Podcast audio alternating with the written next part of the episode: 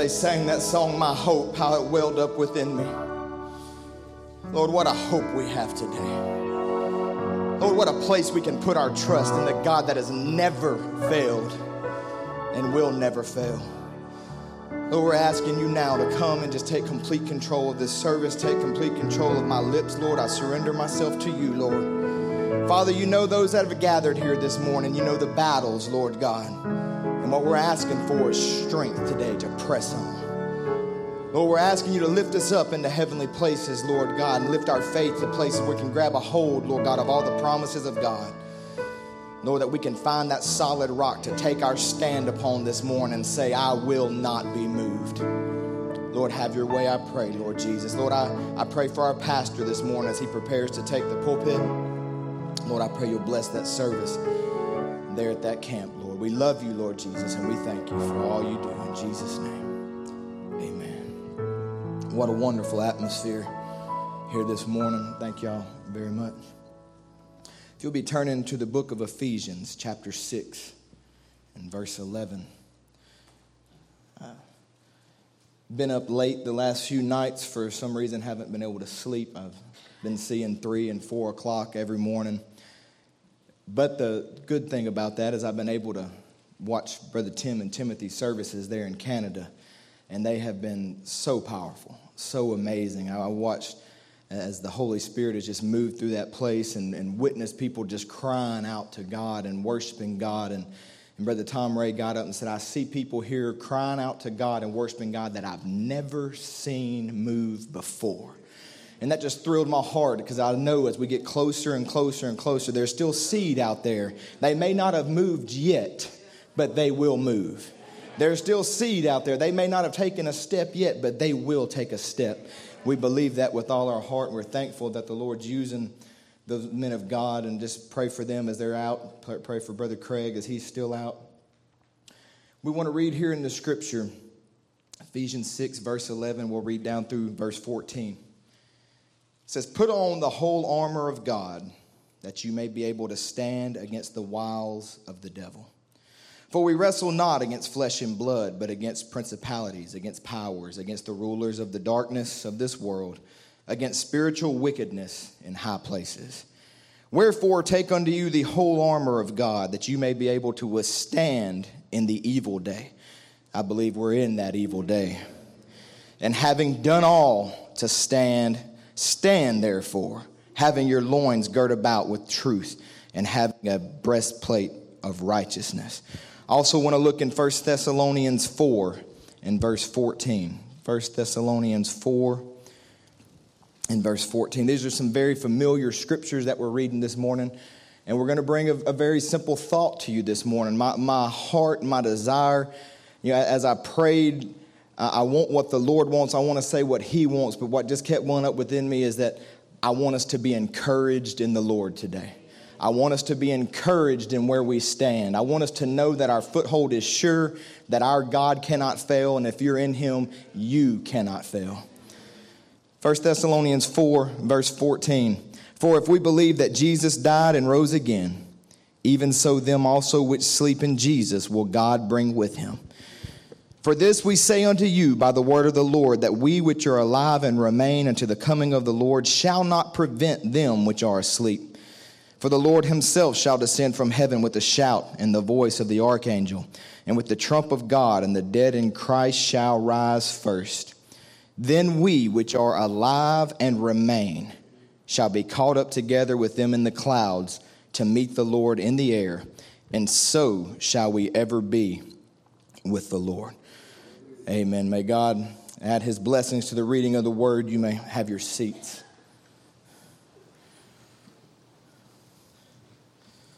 What a wonderful promise we read here in the scripture that we are going to be caught up together with them in the clouds to meet the Lord.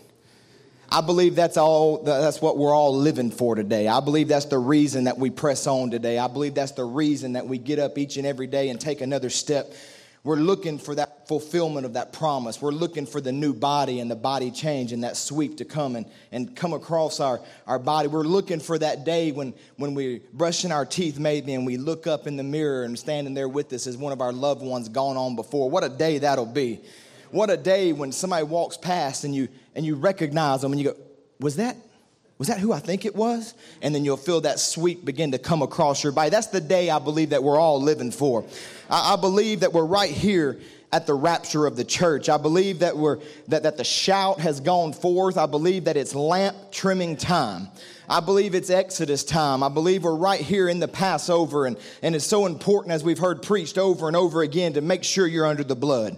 Make sure that your life is ready. And I know today that preaching to a congregation like this, that there's people here in all walks of life. They're, they're, we're all in different stages of our walk with the Lord, but I'm going to preach to you this morning, not as if you're a beginner, not as if you're backslidden, not as if you've way on down the road, but we're preaching to all of us as though we are seed of Abraham. Bottom line, it doesn't matter where you're at, we're seed of Abraham. And what you need to do today is just take another step and claim your promise and say, I am seed of Abraham. That's who I am. It's not about I was saved last week or I'm struggling or I'm up and down. I'm telling you today, you're seed of Abraham and Satan hates that revelation in your heart. He doesn't ever want you to come to the point that you realize, I am God's, I belong to God, because once you get that first step and you recognize that, then there's no power in hell that can keep you from obtaining the promises that He has for you because you begin to recognize it's mine. It's always been mine. It belongs to me because I am seed of Abraham. And that's who we are today, and that's how we're going to approach this.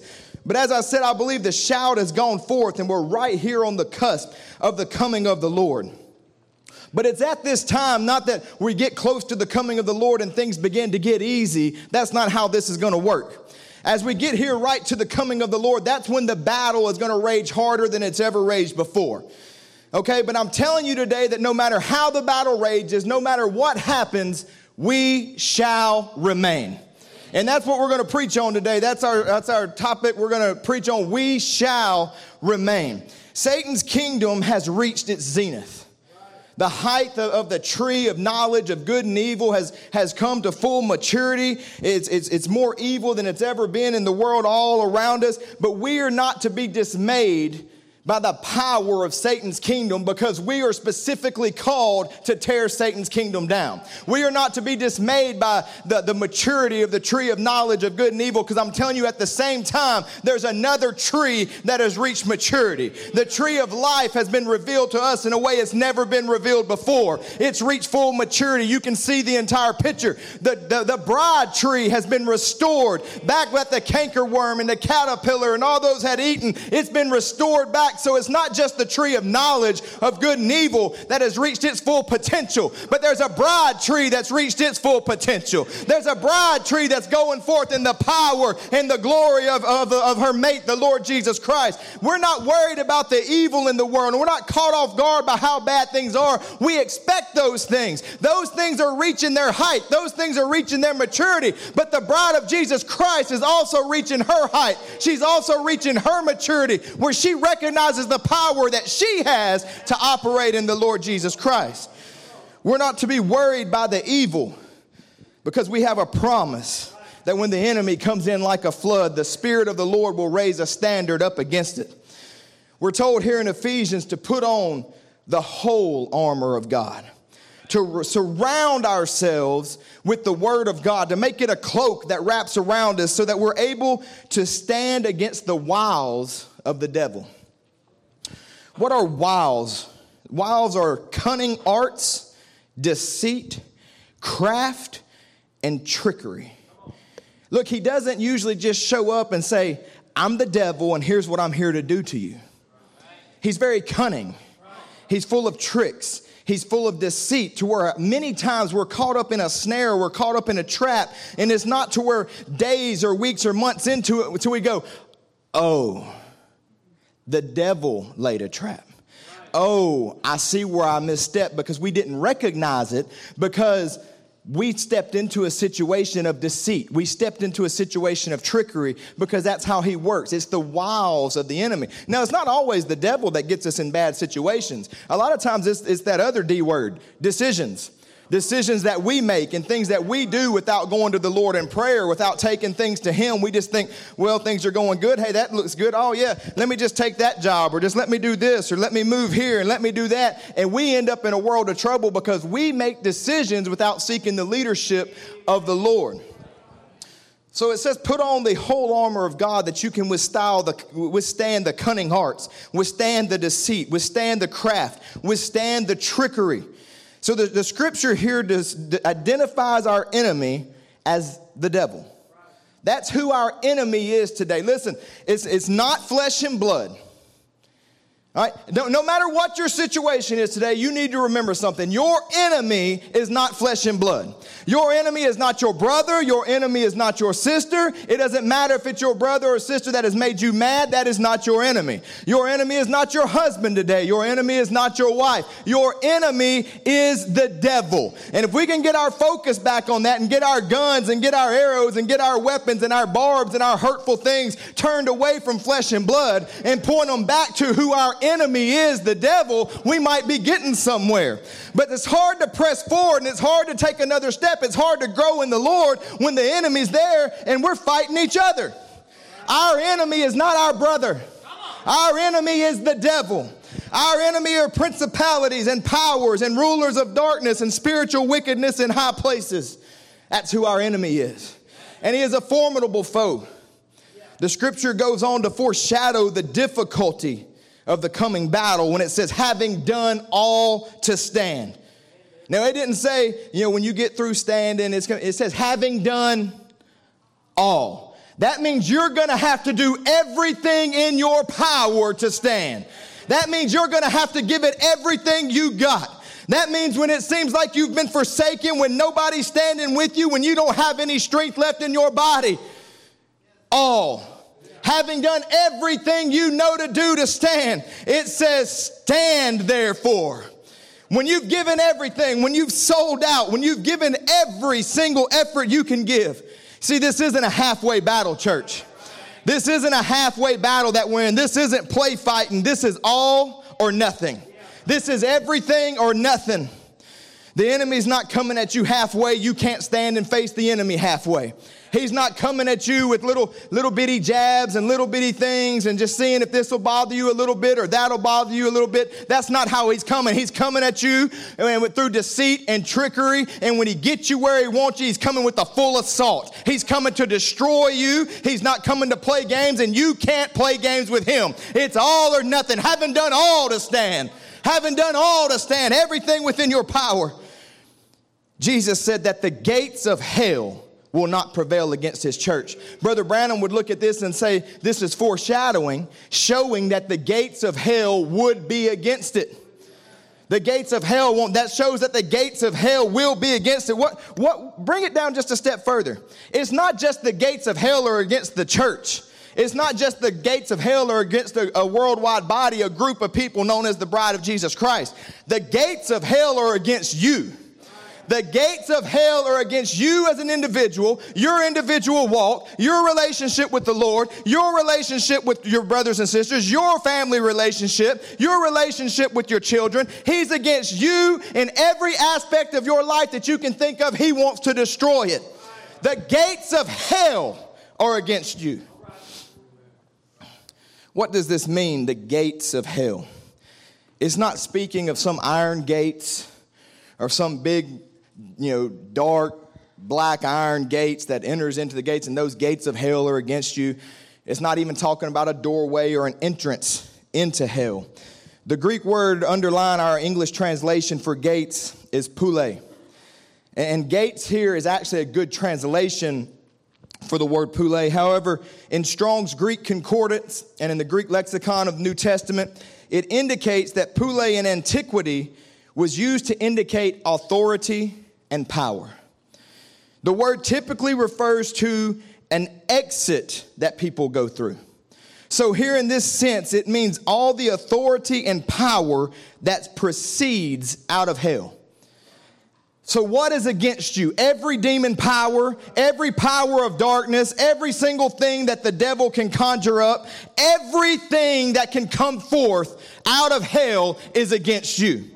And yet it, it, tells you, it doesn't tell you, now when you see this coming, you better duck and run because that's a lot of power. When you see this coming, you better duck and run because I'm not sure you can withstand it. It says, having done all to stand, you stand therefore. Having done all to stand, Satan, you've hit me a bunch of times. I'm worn out. I'm beat down, but in Jesus' name I press on. I will stand therefore, regardless of the attack of the enemy. I don't care how dark it is. This one left. That one's ridiculing. This one's talking about the message and making videos while I left. But I'm going to stand right here. And then I will stand some more when I've done all to stand. This is an all in battle. This is all or nothing, life or death, heaven or hell. Everything is on the line, and the gates of hell are after you this morning. What do I do? What do I do, Brother Aaron? The gates of hell are after me. How do I stand? You got to put on the whole armor of God. That's the only way you're going to be able to stand. It's the only way. Brother Branham would say, and as the battle rages, you become a real target. Look, when you weren't in the battle, you weren't a target. There wasn't anybody shooting at you. There weren't any fiery darts being thrown your way. You weren't in the battle. But Brother Brown says, now when you're in the battle, you become a real target. So there's only one thing to do. You got to put on the whole armor of faith, stand true to God. Stand true. I want us to think about that all day. We will stand true. No matter what, I will be found standing true. If there's a theme today of we will remain, it's that we will stand true. We will remain true. No matter what doctrines come, what doctrines go, we will stand true upon the unadulterated word of God.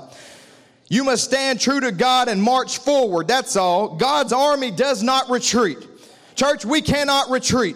If you retreat, you're just going to get shot in the back and you're going to end up dead anyway. All right? If I die, let it be known that I died facing the enemy. If I went down, let it be known that I went down standing up. No matter what, you let them know I stood there. It doesn't matter. I will remain. It doesn't matter if I go by the way of the grave. They will say he remained in his day. He stood the test of time. He was true to the word. I will face the enemy at all costs. Never turn your back upon the enemy.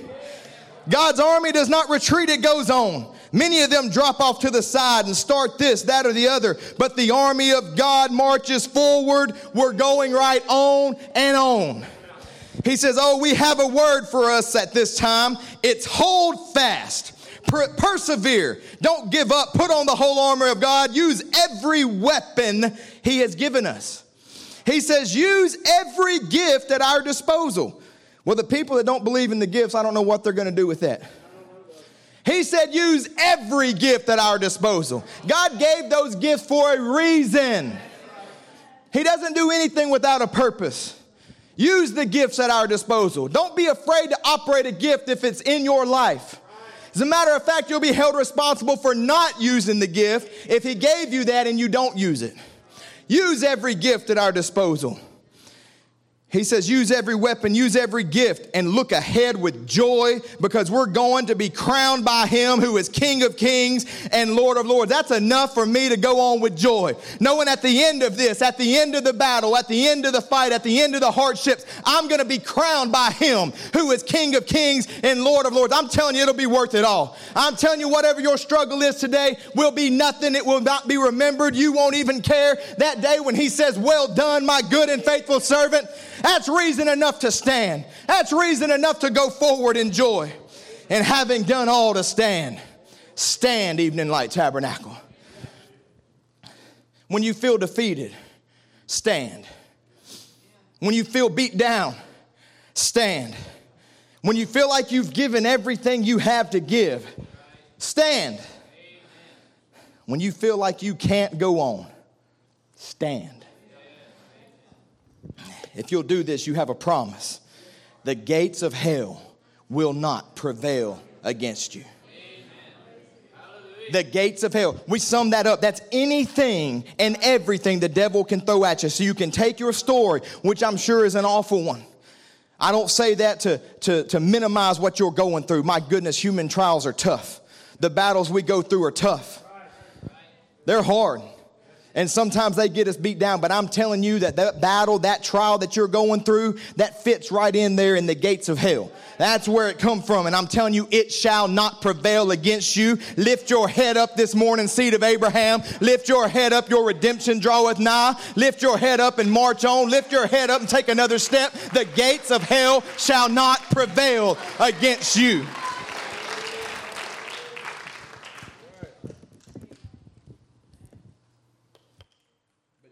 Be all in. Half of the armor is not going to save you. Look, you can be a pretty good Christian. You can put on a lot of the things the word tells you to put on, and you can die in battle.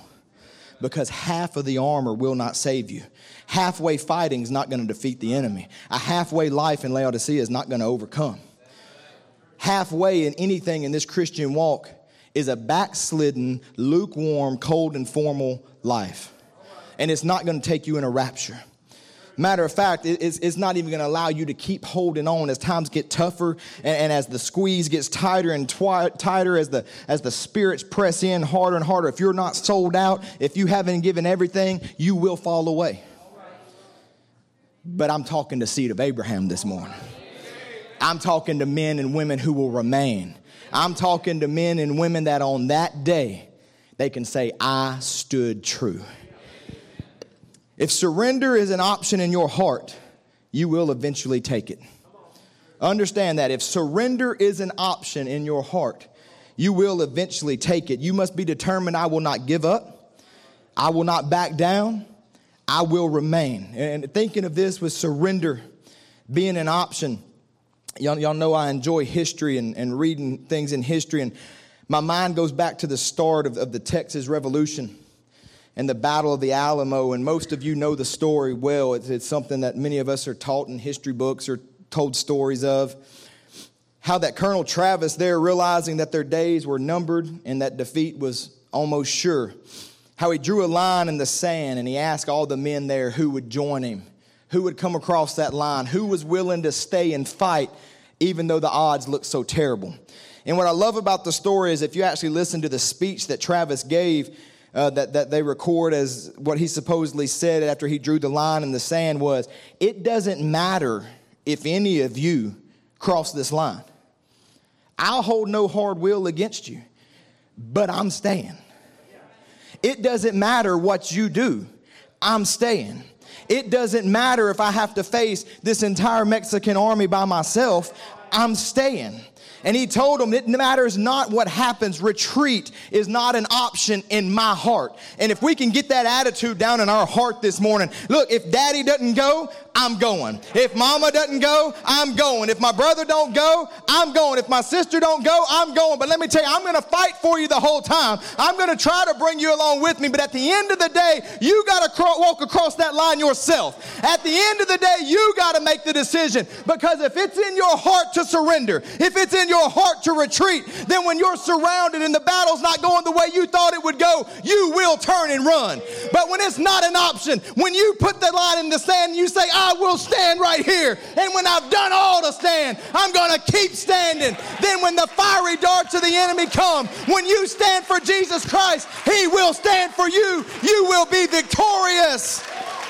But you got to stand through the moments that look bleak. You got to stand through the moments that look dark. Travis had already made up his mind. I don't care if y'all go. I don't care if y'all stay. I'm staying. The kind of determination that we, as the bride of Christ, must have. Before this, in late February 1836, Travis wrote a letter. I love this, this letter. You actually see it if you ever visit the Alamo, there's a plaque there with this letter. It's just considered a great moving letter that he wrote. It's now considered a great piece of history. Just days before the final stand of the Alamo, he says, To the people of Texas, and all Americans in the world. Fellow citizens and compatriots, I am besieged. Can you say that this morning? I am besieged by a thousand or more of the Mexicans under Santa Anna. I have sustained a continual bombardment and cannonade for 24 hours and have not lost a man. We have sustained bombardment. We have sustained cannon fire. We have sustained sickness. We have sustained depression. There's been all kind of things come against us. But I'm just letting y'all know out there we're still standing. I'm just letting y'all know out there we hadn't give up. I'm just letting you know that we're still in here fighting. He says the enemy has demanded a surrender at discretion. Otherwise, the garrison are to be put to the sword if the fort is taken. Satan says, You better surrender. You better give up right now. Look, quit now, and I'll let you live. That's a lie. Satan can't offer life. Satan can't offer anything but death. And that's the thing those men inside the Alamo knew that even surrender meant certain death. So, look, surrender is not an option because even surrender brings death. The only option is to stand and have victory. Victory is the only option for the bride of Christ. You want life? Stand and fight. You want eternal life? Stand and fight. You want your healing? Stand and fight. Retreat is not an option. He says the garrison are to be put to the sword if the fort is taken. I have answered the demand with a cannon shot. Woo, I like it. Surrender. Boom.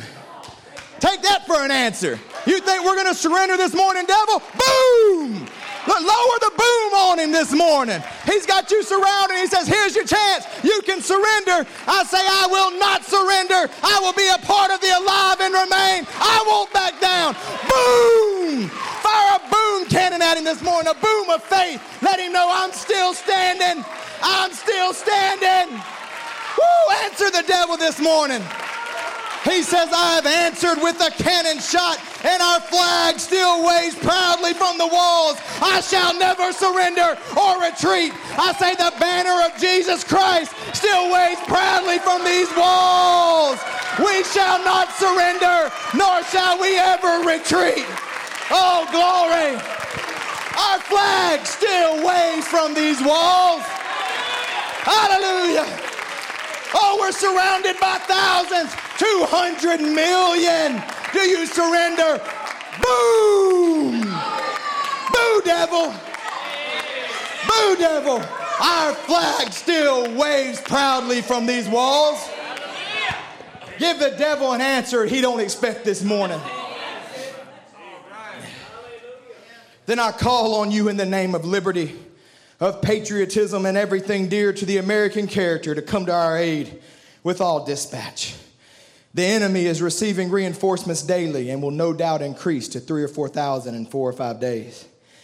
If this call is neglected, now understand, he was under no grand illusion that they were about to be saved.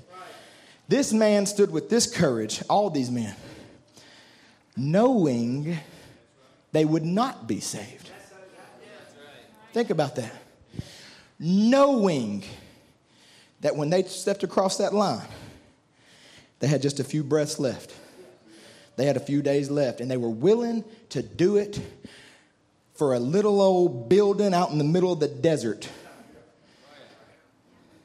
because it was about honor, it was about principle, it was about what they believed was their God given rights. Listen, we ain't waiting on reinforcements to show up. They're here this morning. We're not waiting on somebody to come and bail us out last minute. This Adam's race was bailed out 2,000 years ago. Adam's race, the price was paid 2,000 years ago. We're not waiting on reinforcements. We're surrounded by reinforcements. How do we not have the courage to stand when others stood in the face of death, when others stood with, with no greater reward than to die? Certain death he says, If this call is neglected, I am determined to sustain myself as long as possible and die like a soldier who never forgets what is due to his own honor and that of his country victory or death. Ooh, that just stirs something up within me, I'm telling you. Victory or death. Victory or death. He says, P.S the Lord is on our side. Woo! Devil, there's more to this. P.S. The Lord is on our side. There's more to the story. The Lord is on our side. He's here today. He's in this building now. You've been beat down and, and uh, surrounded and attacked all week. The devil says, surrender, surrender, surrender. P.S. The Lord is on our side. Hallelujah, hallelujah. You can't fall. You can't lose. You can't back up. The Lord is on your side. And if God be for us, who can be against us? Boom! Hallelujah! Hallelujah! Listen, we know how that story ended. They fought courageously for 13 days, but in the end, they all died. But that letter began to circulate. Actually, before the Alamo fell, the letter began to circulate. They said it went to New Orleans. It quickly went up towards New York, through D.C., into Boston, all those places. And it so began to rally the hearts of people, began to rally the hearts towards this place called Texas that most people had never been and would never go. But they said it was just too far away for them to get there in time. But they say the majority of Sam Houston's army that would defeat Santa Anna just weeks later at the Battle of San Jacinto was made up of people who had read that letter, whose hearts was stirred, and they said, if they can do that, if they can do that, I'll go fight with people like that. I'll go fight. What does it do to people around you when you stand in the midst of a battle? What's it done for this church when people go through the deepest, darkest times when cancer strikes and you see somebody square their shoulders back and say, I won't surrender, I won't back down? It begins to well up something within you on the inside. You begin to want to draw your sword and say, I'll fight with somebody like that. I'll stand with people like the people at Evening Light Tabernacle. I'll stand no matter what the situation. They were fighting for nothing more than a state, for a piece of land. We're fighting for the souls of men and women. We're fighting for eternal life. I'll stand with people like that. What to do when you see somebody stand in the face of a giant? What happened when David killed Goliath and he raised that head? Woo! The children of Israel got fired up. They drew their swords, and men who the day before were cowards hiding in their tent, they charged the battlefield. They charged the enemy. They chased the Philistines. You stand against your Goliath, stand against your enemy, and say, I won't back down, and watch it rally the troops. Stand therefore.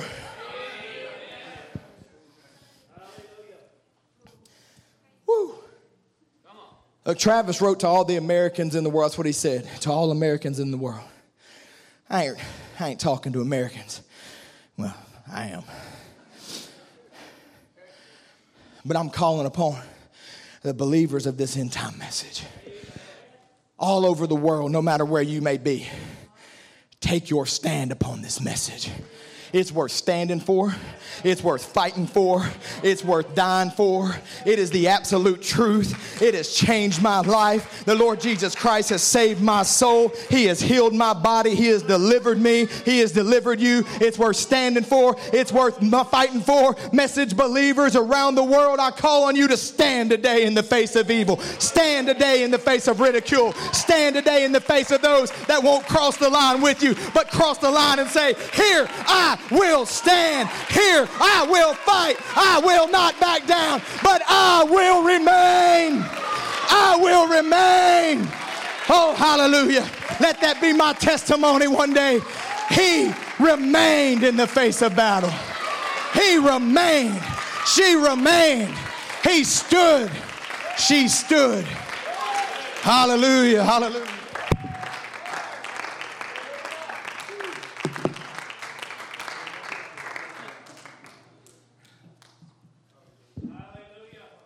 My jacket won't fit under that pulpit like those other guys. Sorry. Glory to God. I did it for Texas. What greater cause than the cause of Christ? Who cares what the cost is? Though it cost me my life, I'll stand for the cause of Christ. Though it cost me my life, I'll fight for my children. Though it cost me my life, I will fight for my marriage.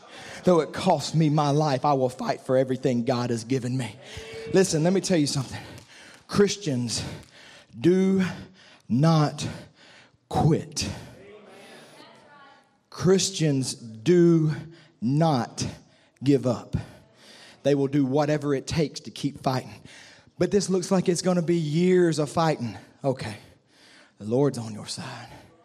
He will strengthen you. He will give you the courage. He will give you what you need to make it through those years of fighting. What greater cause than the cause of Christ? I'm telling you, it's time for some people in this church. I don't mean this negatively, I mean this genuinely. For all of us. We're at the moment to where some of us need a line in the sand moment. What am I gonna do? Am I gonna stand and go all out? Or am I gonna be halfway? Am I gonna stand and go out, or am I gonna continue to be one that sees all the problems and faults within the church? Am I gonna stand and go all out? Listen, I guarantee you, I guarantee you that those 189 men in the Alamo didn't all love one another. There was some rough people inside those walls.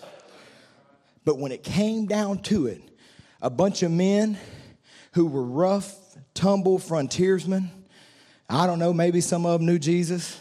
I don't know. But I guarantee you they didn't all love one another and they said, I'll die with you. I'll fight with you. I'll stand with you for Texas. And all we got to do is lay aside some of our bitterness and lay aside some of our dislike and lay aside some of our problem and fault finding so we can stand for the cause of Christ. I say, shame on us if we can't. Shame on us if we can't. Quit playing the part of the accuser and quit seeing everything through the eyes of the accuser and finding fault in everybody. The problem is, people usually start seeing faults in everybody else to keep from addressing the majority of faults within themselves. How do you know that? Because I've done it. I'll always be real with you because I've done it. When I find myself focused on what's wrong with everybody else and what's the reason everything is everybody else's problem, I realize I'm not where I need to be with God. I realize I need to get down on my knees because when Peter was looking at Jesus, he didn't see the waves. They were there. Listen, let's be honest, your problems are there. My problems are there. But if my eyes are on Jesus, if they're on things of above, if I'm busy fighting the enemy, I don't got time to worry about what your problem is. Because your problem really ain't hindering me anyway. My problems hinder me, my flesh hinder me.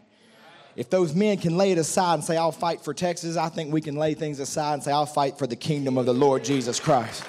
I'll lay aside my problems, my issues, the way I view situations, my own thinking about how things ought to be and who this and who that and why is that person getting to sing in church. Why do you care? Get your eyes back on Jesus and let's march forward. That was free.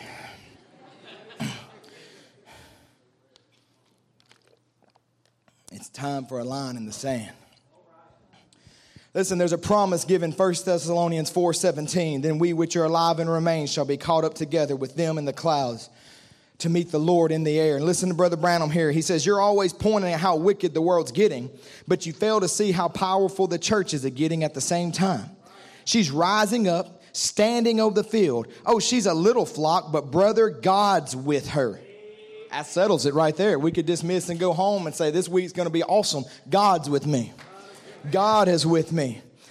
He said, God's with her, and she's going. Now, listen to these words. There's no question. She's going to triumph just as certain as Christ rose from the dead, amen, God's church shall never fail. The gates of hell shall not prevail against it. It showed they'd be against it, but they cannot prevail. The church is going to triumph. Through the blood of Jesus Christ to the victory march, I'm positive of this one thing God will have a church tonight without spot, wrinkle, or blemish. Amen. I'm so happy about that.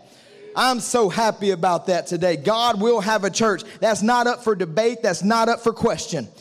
You are seed of Abraham. You're a part of that church. Let's quit going, well, if this happens and if I get that, you're a part of that church. He's talking to you today. Let's throw the doubts away. Let's throw our little complexes away. Let's throw I'm not good enough away. Look, the I'm not good enough is usually just an excuse to not enter all the way in. Throw it aside, step on in. You're good enough. You're bought with the price through the blood of Jesus Christ. You're sanctified, justified. He filled you with the Holy Ghost. He's talking about you. Just deal with it. Just accept it and say, I'm going to accept it. I will triumph. I will overcome. I will remain. He's talking about me this morning. But you must be determined to remain. The scripture doesn't just mean that everyone still breathing and left alive is going to be caught up to meet the Lord.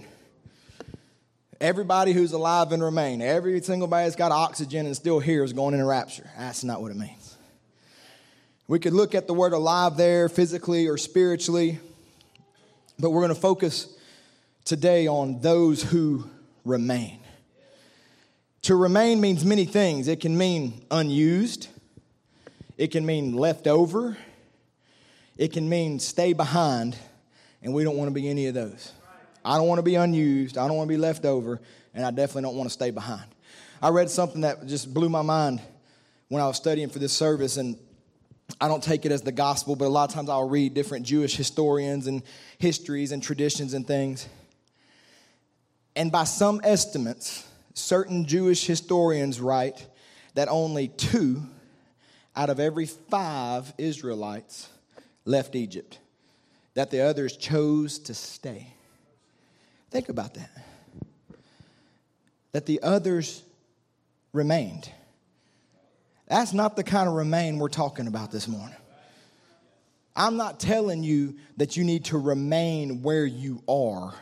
I'm telling you, you need to remain on the journey, which means you're moving, you're pressing, you're standing true, you are remaining. That's what we're talking about today. The other synonyms for the word remain is to endure, to last, to abide, to go on, to carry on, to persist, to stand, to hold out, and to prevail. We must be alive and standing. You must be alive and standing for truth to go in the rapture. You must be alive and enduring to go in the rapture. You must be alive and prevailing. You must remain. Our battle versus Satan, we know, is not a new battle.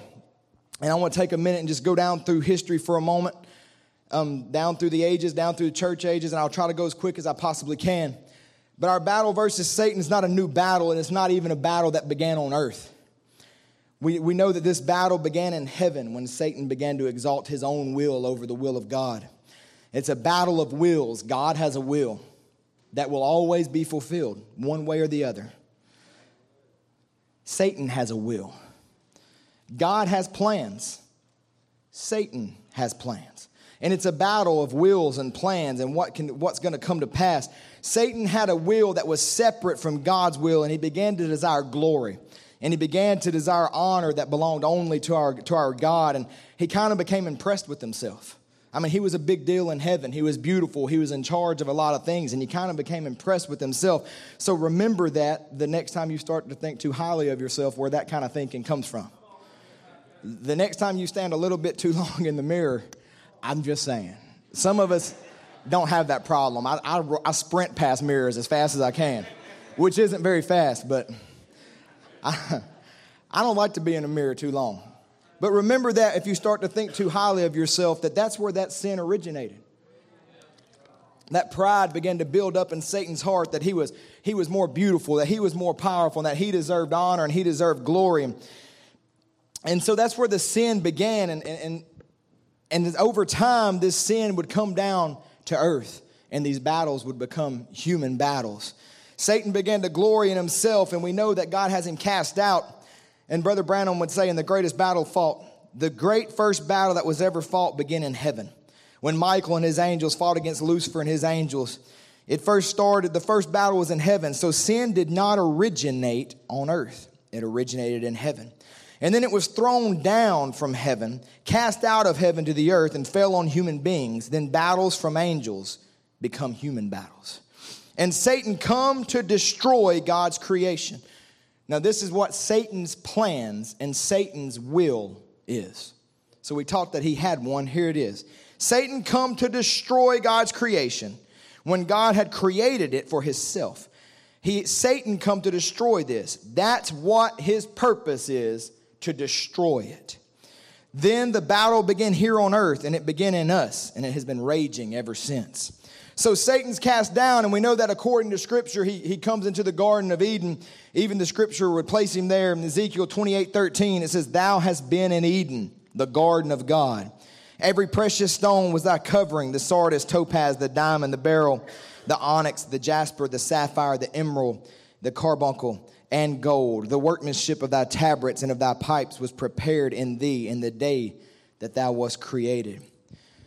So he comes down into the Garden of Eden, and what's his desire? How do I get back? How do I get back into a position of power? I've lost it all. I have nothing now. How do I get back in? How do I destroy God's creation? How do I assert my authority over his creation? How do I destroy his sons and daughters? And he wants to destroy God's plan. Anger is built up in him, and all he can think of is destroy, destroy. He wants his own kingdom, he wants his own children. And right off the bat, it looks as if though he was successful. See, that's what we said at the very beginning of the service is Satan has plans and many times he executes those plans seemingly to perfection. There are times you can look back and go, Satan put this trap for me, and I walked right into it, and he executed that plan to perfection. But he can't dictate the results. He has plans, but he can't dictate the results because God's plans and God's will will always come to pass. Brother Branham said, through mercy, God will change everything to make his will come to pass. So the perfect will of God may have been it's going to go just like this and end up where I want it. But because Satan executed a plan and the permissive will of God then makes things do this, but it still ends up right where he wanted it. His will is going to come to pass no matter what. So, right off the bat, it looks as if Satan has been successful. It looks like all has been lost, and Eve falls to the whispers of the enemy, and it seems like it's over.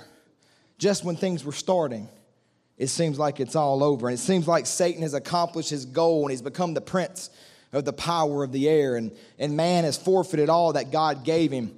The book has now gone back into the hand of the original owner. Sickness, death, and dying now has reigned over the whole earth. But we learn a very important lesson early on in the story. Right off the bat, what we learn is we serve a determined God. We serve a God who is so determined when this happened, he didn't give up on his plan.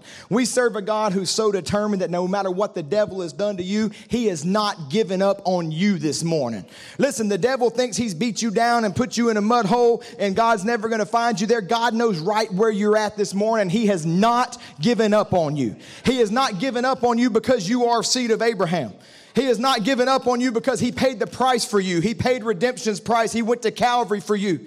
It doesn't matter this morning the stain of sin that it's upon your life. It doesn't matter how far you feel like you've gone. It doesn't matter what the devil is whispering in your ear right now. Know this God has not given up on you. He has not given up on this bride. He has not given up on you as an individual. He has not given up on your children. Neither should you give up on your children. Neither should you give up on your Christian walk. Neither should you lay your weapon down and give up. I'm telling you today, God has not given up on you.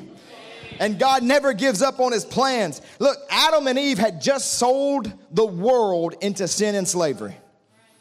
I don't know what you've done, but you didn't do that. I don't know what you're guilty of today, but you didn't do what they did. And God didn't just cast them out and kick them out and say, Stay out. I can't stand it. You've ruined everything. There's no hope for you. You're going to go in hell. It's what you deserve. I made this perfect Eden for you. But see, that's what Satan wants you to think. What happens when you stumble and you fall and he begins whispering in your head, trying to make you think it's God? See, I gave you this perfect message and you couldn't live it. And I gave you this and I've sent all this and you can't stand. What's wrong with you? You're no good. You've crossed the line. You're never going to be saved. That's not God. That's not how God speaks to his children. That's not how God speaks to a- Abraham. Said, yes, he will correct you, but he'll tell you, get back up, my son. Get back up, my daughter, because I've made a way. Yeah, that's not what I intended for you, but it's okay. Get back up, repent of it, keep walking. I've made a way. That's how God operates. So no matter what you've done, you haven't done anything near as bad as what Adam and Eve had done. Adam and Eve had just given Satan access back into, in, into the heavenly realms, back to their seat of authority. And look what our God says.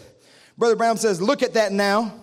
I see his shoulders stooping around his big body. Here comes an old bloody sheepskin running down those big manly legs. Tears just dripping off his cheeks, patting on the top of Eve's head as she leans over on his bosom. Little Eve crying, the tears patting down is mixed with blood running down her bosom. What's the matter? Something's happened. They can cry now. They're mortal now. They're dying now. There you are. I see God say, Depart out of my presence. But he couldn't stand it. I can see Adam start walking away, and as he did, I can hear something going, What's this? Oh, bloody sheepskins. Brother Branham's doing this flopping against his legs as he was going out. I can see God who covers all space and time, who has no beginning or ending. I can see it all bottled down like a funnel coming down like this in one four little lettered word L. O V E. He couldn't see his children depart from him now. Why? He had made the covenant conditional with Adam, but now he makes it unconditional. Said, I will put enmity between the woman's seed and he would bruise the serpent's head and so forth, and he promised a Savior. Right after the fall, right after the great sin that cast us all in, into sin and slavery of Satan, and he doesn't cast them down. You haven't gone too far this morning. You haven't done too much this morning that the grace of God won't forgive, won't repair, won't fix, won't lift you up to where he wants you to be. He says, But then when I see when poor little Eve looked over in the face of Adam and knowed that she had caused the fall of the human race. She threw her arms around Adam, who was not deceived. And listen, I can hear them as they start going out clump, clump, clump, bloody sheepskins beating against the, their legs. God, the whole universe, I can see it begin to come down like a funnel into the four letter word L O V E. He just couldn't see them. He loved them so well till he couldn't see them go. And he said he'd put enmity between her seed and the serpent's seed in that same clumping of them sheepskins, that bloody beating against Eve and Adam as they went out of the Garden of Eden. Them same blood of the Son beat against his legs as he went to Calvary yonder with our sins upon him. And the blood beating from his body carrying up yonder into Calvary. Church, he was determined that his plan wouldn't fail. He was determined that you wouldn't fail. When all seemed lost, when darkness was all around, when there was no way I could succeed, he said, I will give my life for Aaron Oglesby. I will not give up on him. I will give my life for Joe Adams. I will not give up on him. I'll give my life for Sherman Thomas. I won't give up on him. I will give my life for whosoever will. I will not give up on them. This morning, he has not given up on you because his plan and his will will remain. He says, Our God is a determined God. God is determined. When God makes up his mind to do anything, it has to be. That's a short quote, but it's powerful. When God makes up his mind to do anything, it has to be. So, what are we worried about? What are we worried about? It has to be. I'll have a church without spot or wrinkle. It has to be. Satan's full of lies and fears that he loves to put on people. And one of the biggest ones that he loves to spout is that one you've gone too far. You've gone too far. And he'll tell you that you've crossed the line, and he'll tell you that there's no help for you in God. Listen, it's a liar. He wouldn't even be telling you that. God never talks to people that way. Listen, if you had gone too far, you would have zero desire for God. You would not be here this morning or listening to this service. If you'd gone too far, you would have no desire for God. And to be honest with you, sometimes that can't even be the perfect predictor because I'm telling you, most days I bet Legion didn't have a desire for God. But all it took was one moment. Listen, your loved one hadn't gone as far as Legion went. You haven't gone as far as Legion went. All it takes is one moment of him or her going, God, I need you. One moment, and he'll cross seas for that soul. One moment and he'll cross seas for you. You haven't gone that far. Your daughter, your loved one hasn't gone as far as Mary Magdalene went. They haven't reached the depths of sin that Mary Magdalene went, but she hadn't gone too far. One moment in his presence and everything changed. One moment in his, but you don't know the sin they're in. You don't know the lifestyle they're living. You don't understand. I know how Mary Magdalene lived. And I know that he made her the very first living witness when he rose from the tomb. She was the witness that came out and said, He's alive. He's alive. And I'm telling you, your young person, your loved one, one day they may come home and say, He's alive, mama. He's alive. He made it real to me. He's alive in my heart. He can make your loved one a living witness that he's risen from the tombs. It doesn't matter how far they go, they have not crossed the line. You have not crossed the line. There's grace for you still.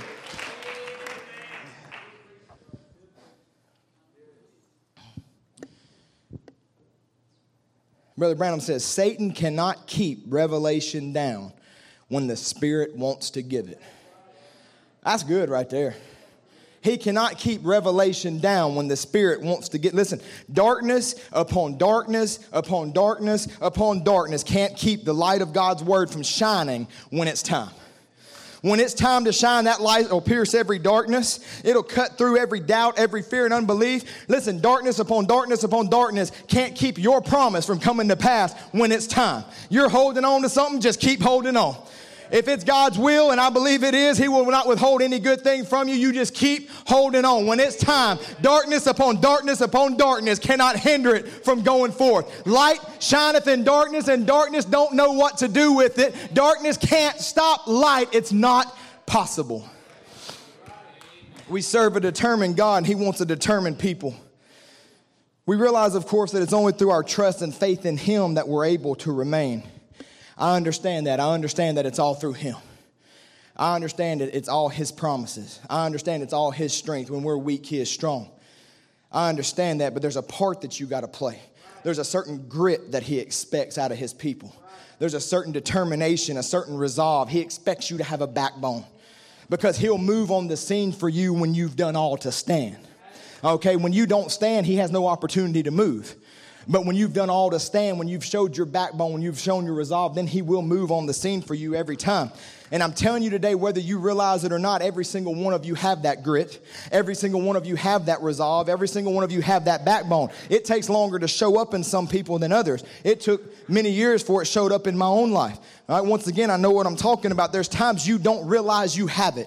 There's times you don't know what's within you. There's many times Shamgar let him take all his crops because he didn't know what was within him. But on the day that the revelation struck, on the day that it dropped down within his heart that I am a seed of Abraham, remember your seed of Abraham. When it struck down in his heart that I am a part of the covenant people and you're a part of the covenant people, then the odds didn't matter. The amount of devils didn't matter. The sickness didn't matter. None of that mattered because he had a promise and he had a covenant, and now there was something that welled up within him that he didn't even know was there. And today you may not even know the courage that you have. You may not even know the backbone you have, but it's there. It's there. I believe that for you, even if you can't believe it right now. I believe it's there. Sometimes this old flesh gets in the way, and sometimes it takes longer to show up. But that predestinated seed, deep down on the inside of you, it's the real you and it won't let you quit.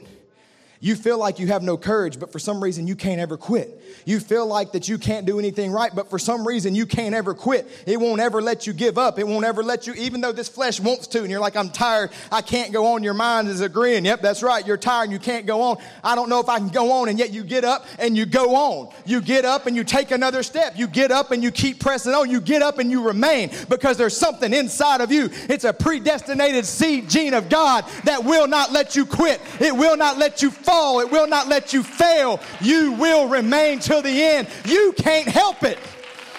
I'm glad it's not relying on me. I'd have probably quit a long time ago, but I can't help it. Something keeps holding me. Something keeps dragging me along. Something keeps building up on the inside of me that says, That's truth. That's truth. Keep walking. Keep fighting. That's truth. There's victory just ahead. There's a rapture just ahead. But I don't know. Keep going. Keep fighting. It's pushing me and it's welling up on the inside. I can't help it. Something deep down says, keep walking, keep fighting. And that's what we've seen in the elect down through the ages. Some of this I'm going to go real quick now, skip over. But Satan's always tried to destroy the seed of God in every age. And the seed just kept moving on. Seed just kept moving on. It remained through every circumstance. In Noah's time, Satan made it so evil that God said, I'm going to destroy man who I created, for it repents me that I've even made him. You think it's bad in this day? In that day, one man remained. One. And against all odds, against every ridicule, he stood. He remained right there with his ark, right there with his message.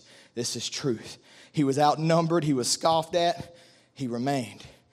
The plan of God will always continue despite Satan's effort. Look, we could point to many that stood through tough times and remained true despite all the devil threw at him. David stood in the face of a giant.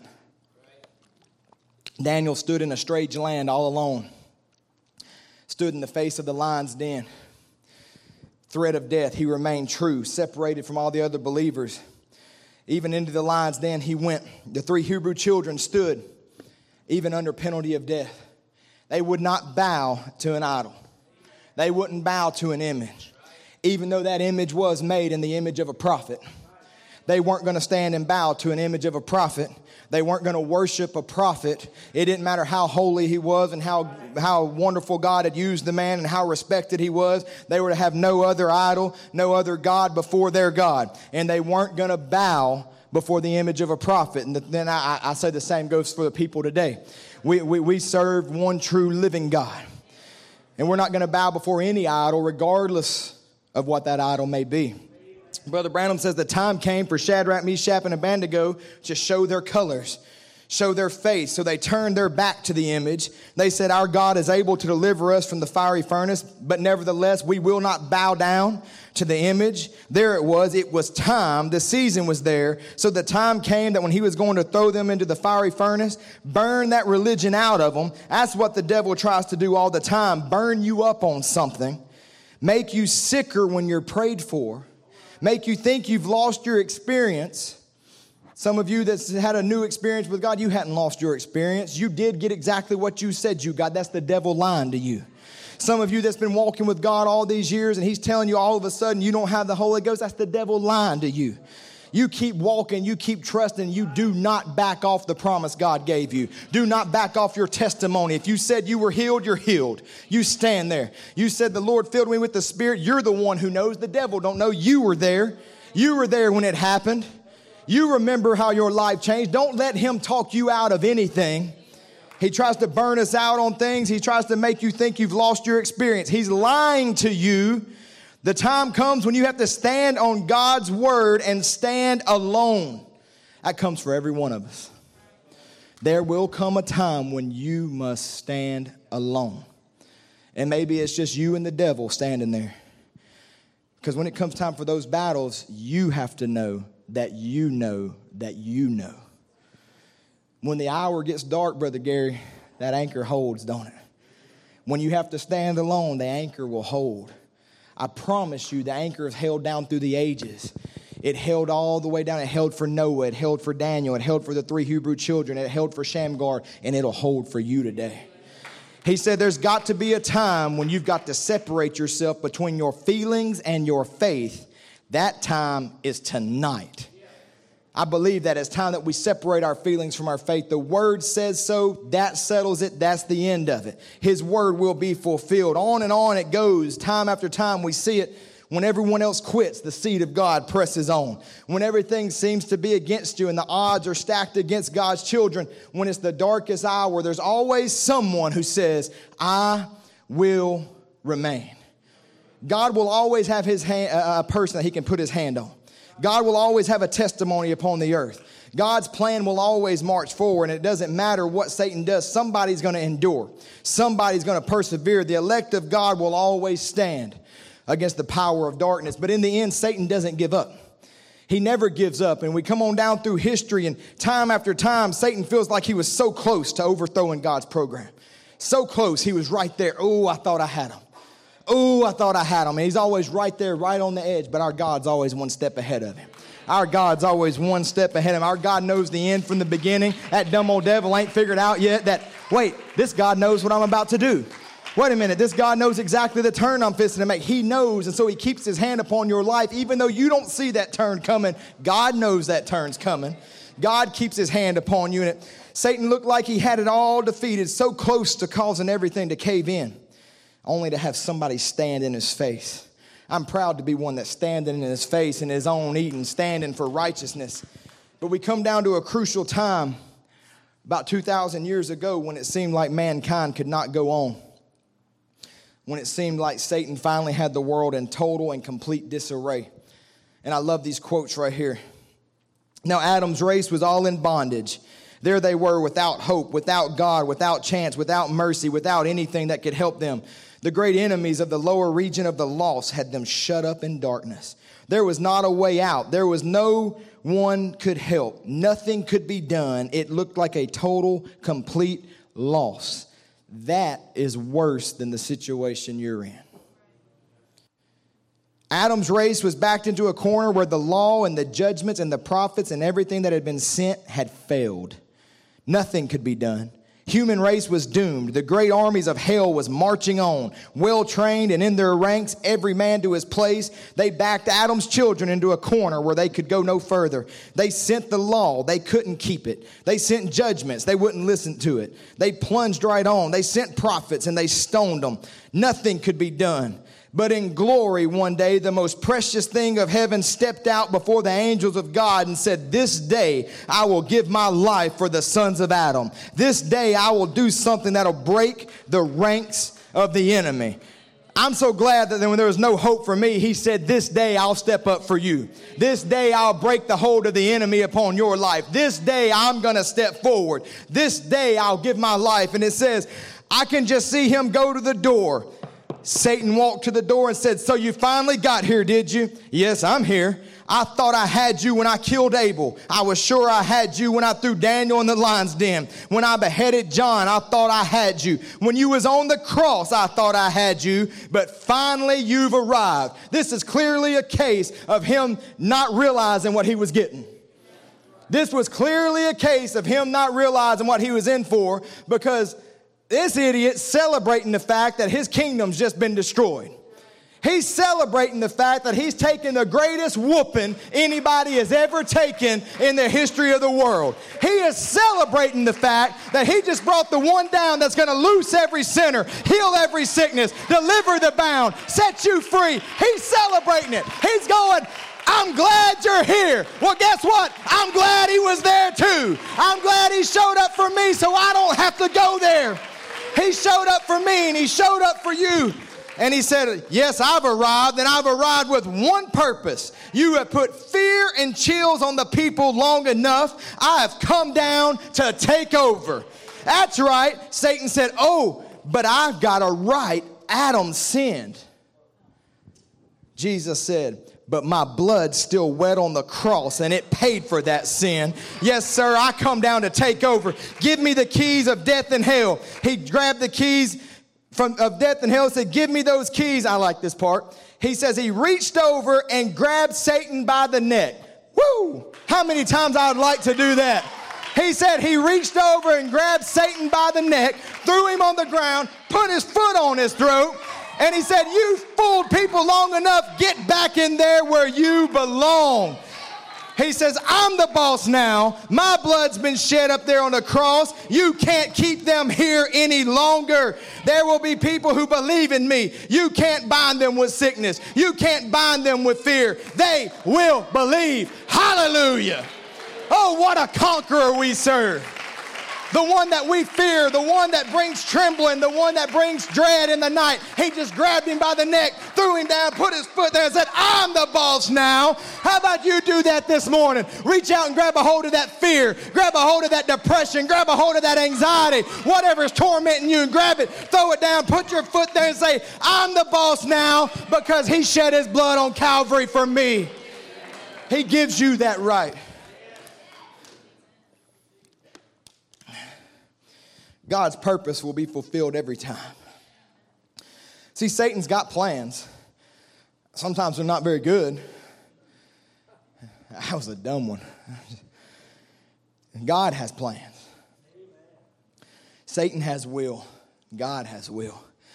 God's will will be fulfilled every single time. What am I preaching to you today? Listen, Satan's plans for you don't matter.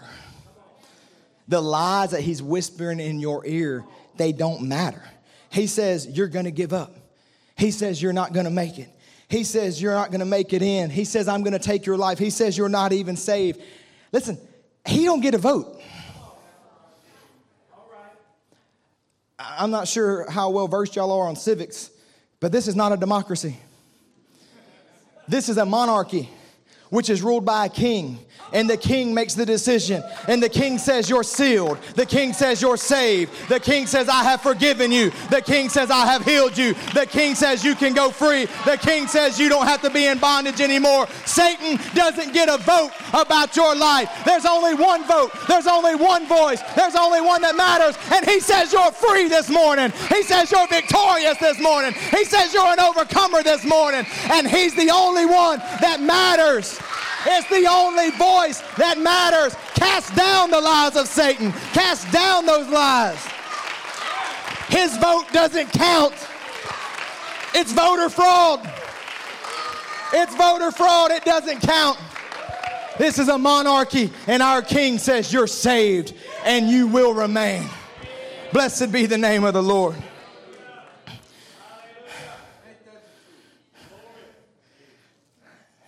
You will stand true. You are going to overcome.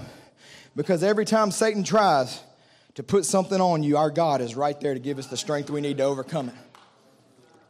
Listen, his plans mean nothing when the Lord has other plans. Lord said, Simon, Simon, behold, Satan hath desired to have you that he may sift you as wheat. There's his plans. But I have prayed for thee that thy faith fail not. Oh man, how awesome. He prayed for, for Peter. I wish he'd have prayed for me. He did. He prayed for you, even in several places in Scripture. Luke 22, excuse me, John 17. I pray for them. I pray not for the world, but for them which thou hast given me, for they are thine. Well, he was talking about the disciples. Okay, I'll give you that. Verse 20. Neither pray I for these alone, but for them also which shall believe on me through their word. He has prayed for you. Satan has desired to sift you as wheat, but my God has prayed for you. And I'm telling you, Jesus didn't pray a prayer that wasn't going to be answered. If he prayed a prayer, I guarantee you, you can count on it. He has prayed for you. You will stand, you will remain because you belong to him. Satan has been thwarted at every single turn.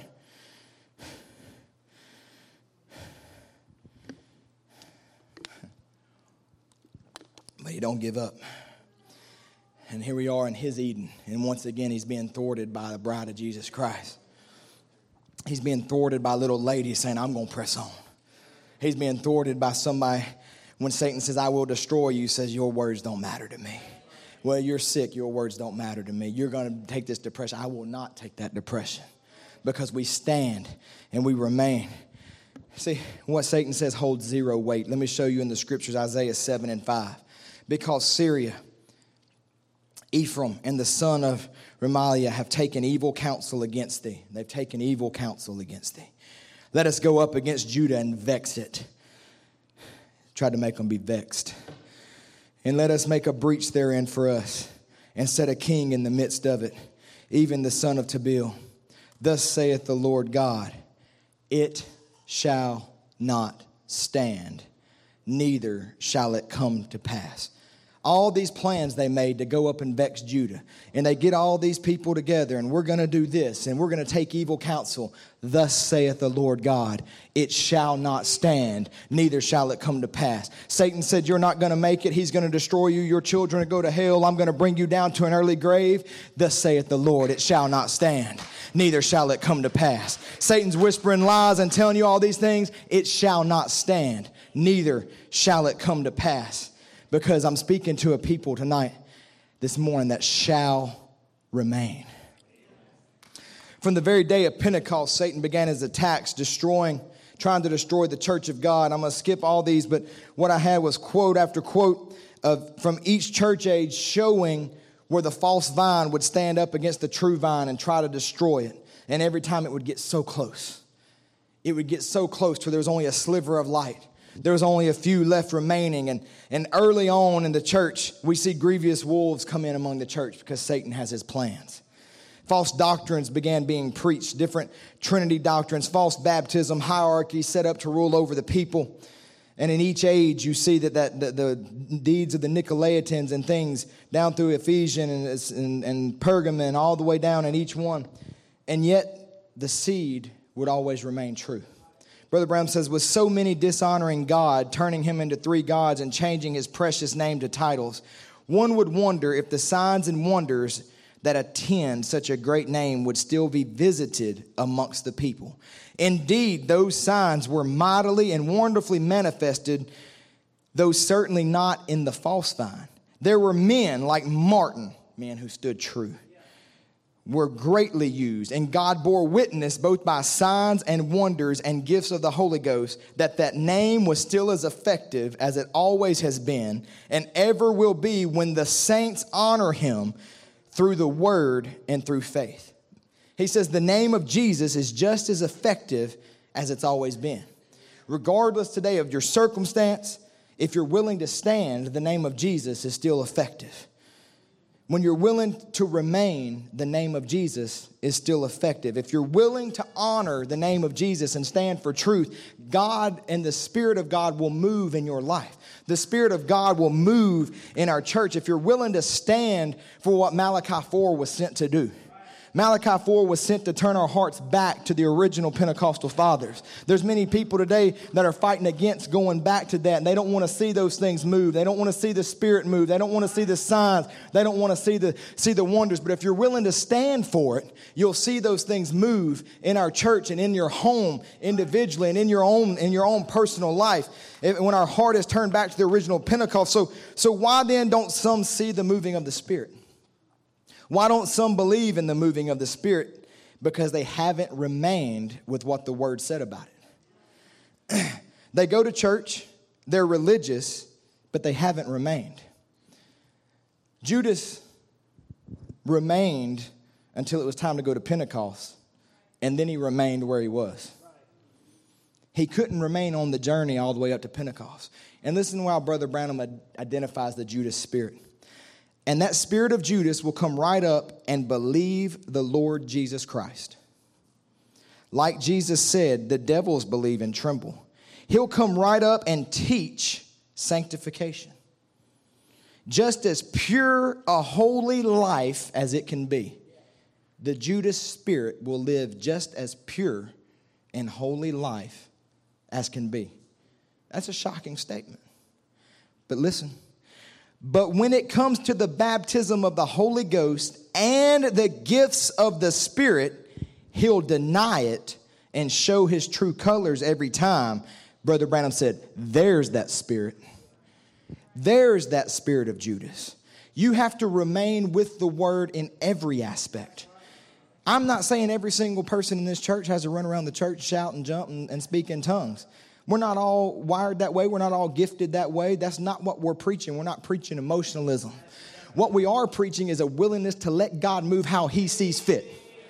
A willingness to say, God, if that's how you want to move, I by no means am, am going to get in the way.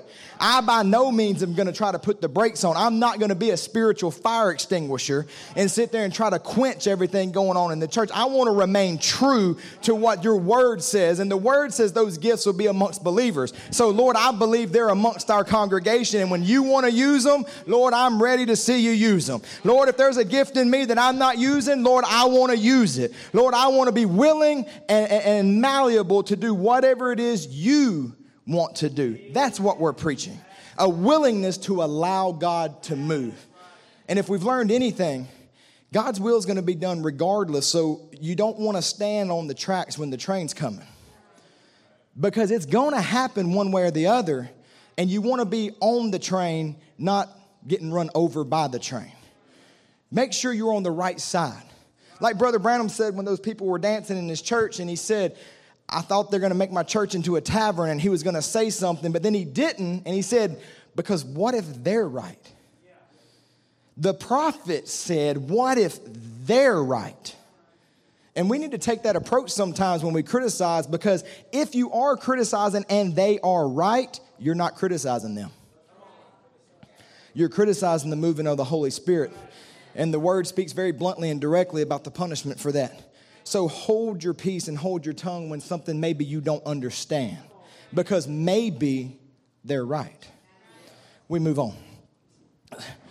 So, what about now? We've talked about down through the ages. We've talked about how the three Hebrew children stood, how Daniel stood, how Jesus came right at the moment of darkness. But what about now? Satan's Eden. What about you? Down through every age, Satan has waged a war, and in every age, someone has stood. In every age, despite the odds, someone stood. When it looked hopeless, someone stood. People would give their lives, people would be burned at the stake, people would stand no matter what.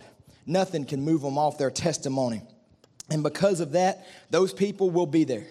I know we're talking about today those who are alive and remain, but there are many people that have gone by the way of the grave and they remained.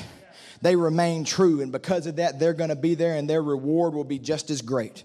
Brother Branham says, What difference does it make if I'm living here or if I'm buried out yonder? For if I'm already, for I am already paid the penalty of death. I'll be there before any man that's living. That's right. I say this, Second Thessalonians 5th chapter, I say this to you in the commandment of the Lord.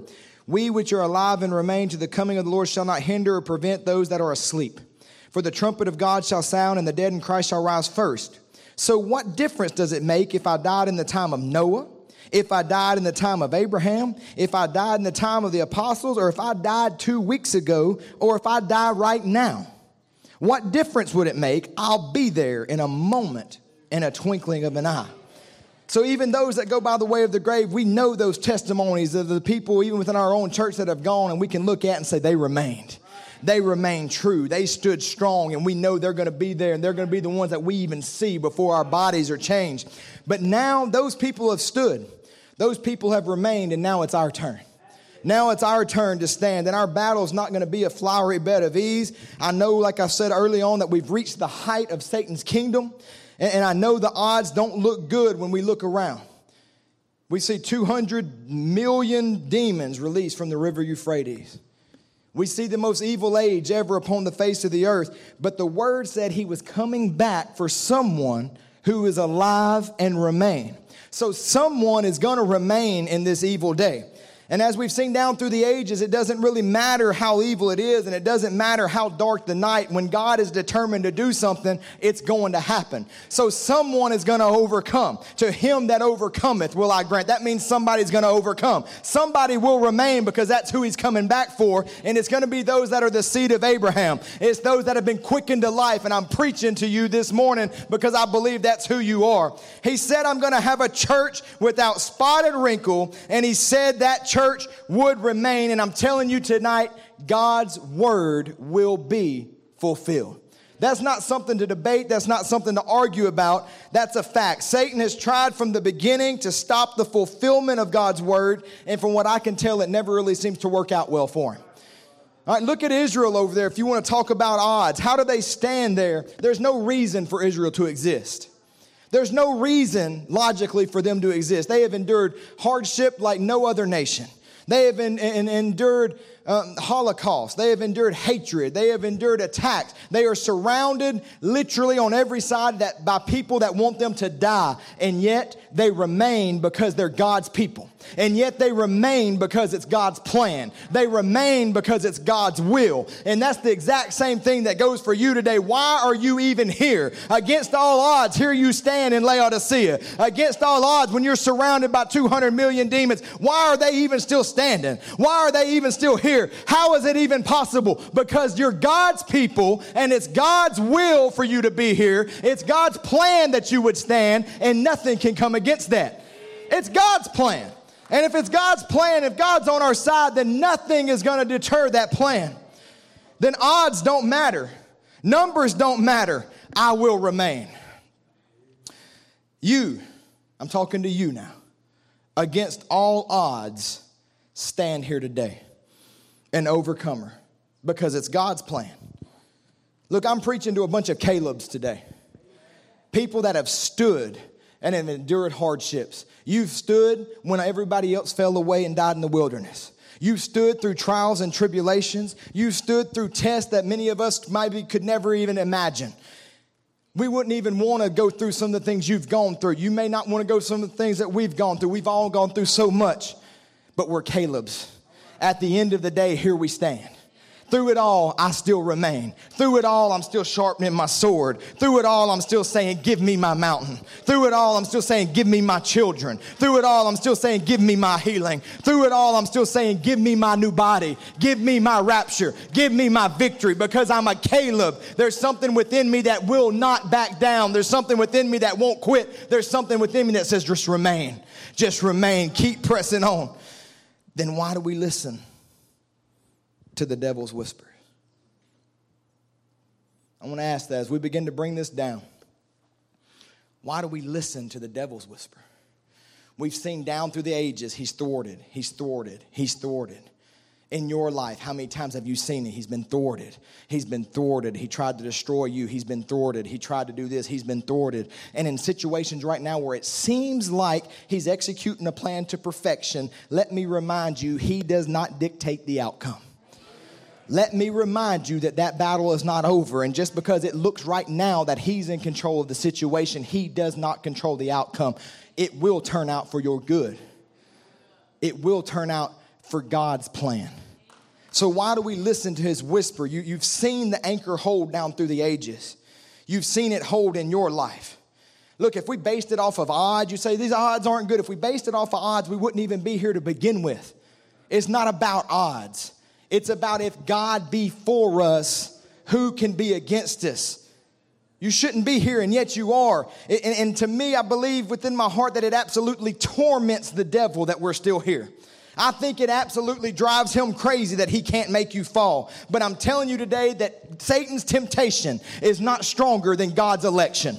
Satan's temptation is not stronger than God's election. Satan's Eden will not overcome God's predestination. I believe that predestinated seed will overcome the flesh every single time. Your flesh may be rising up, and that's where Satan's attacking. That's what he's pointing at. But his temptation cannot overcome God's election, and because of that, you're going to remain. But Satan continues to war, and he, I call him the whisperer.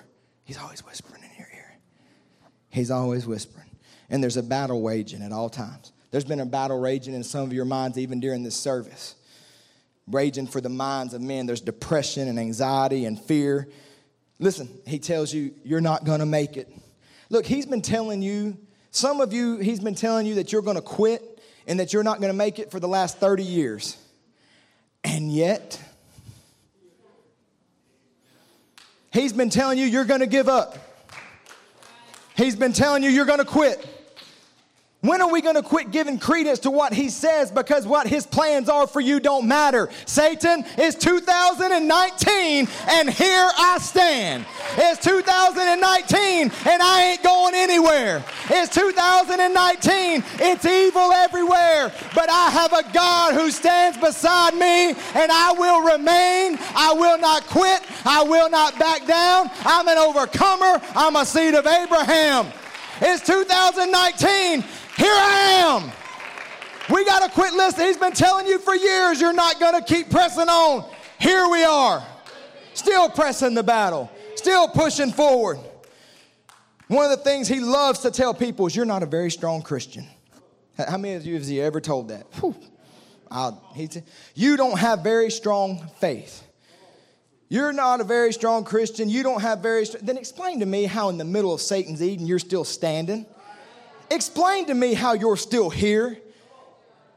You are picked, handpicked by God for the closing lap of the final race. Not only are you strong, you are the strongest. Not only are you strong, but you are an overcomer. You are a devil defeater. You let me give you a little bit of truth this morning. Let's give the devil a boom real quick. You are a strong Christian. You do have strong faith. You are an overcomer. You are going to go in a rapture. This is your message. It is for you. He can't, he, he is so tormented by the fact that they won't quit. Why won't they just quit? I can't quit. There's something within me that says I will remain until the coming of the Lord.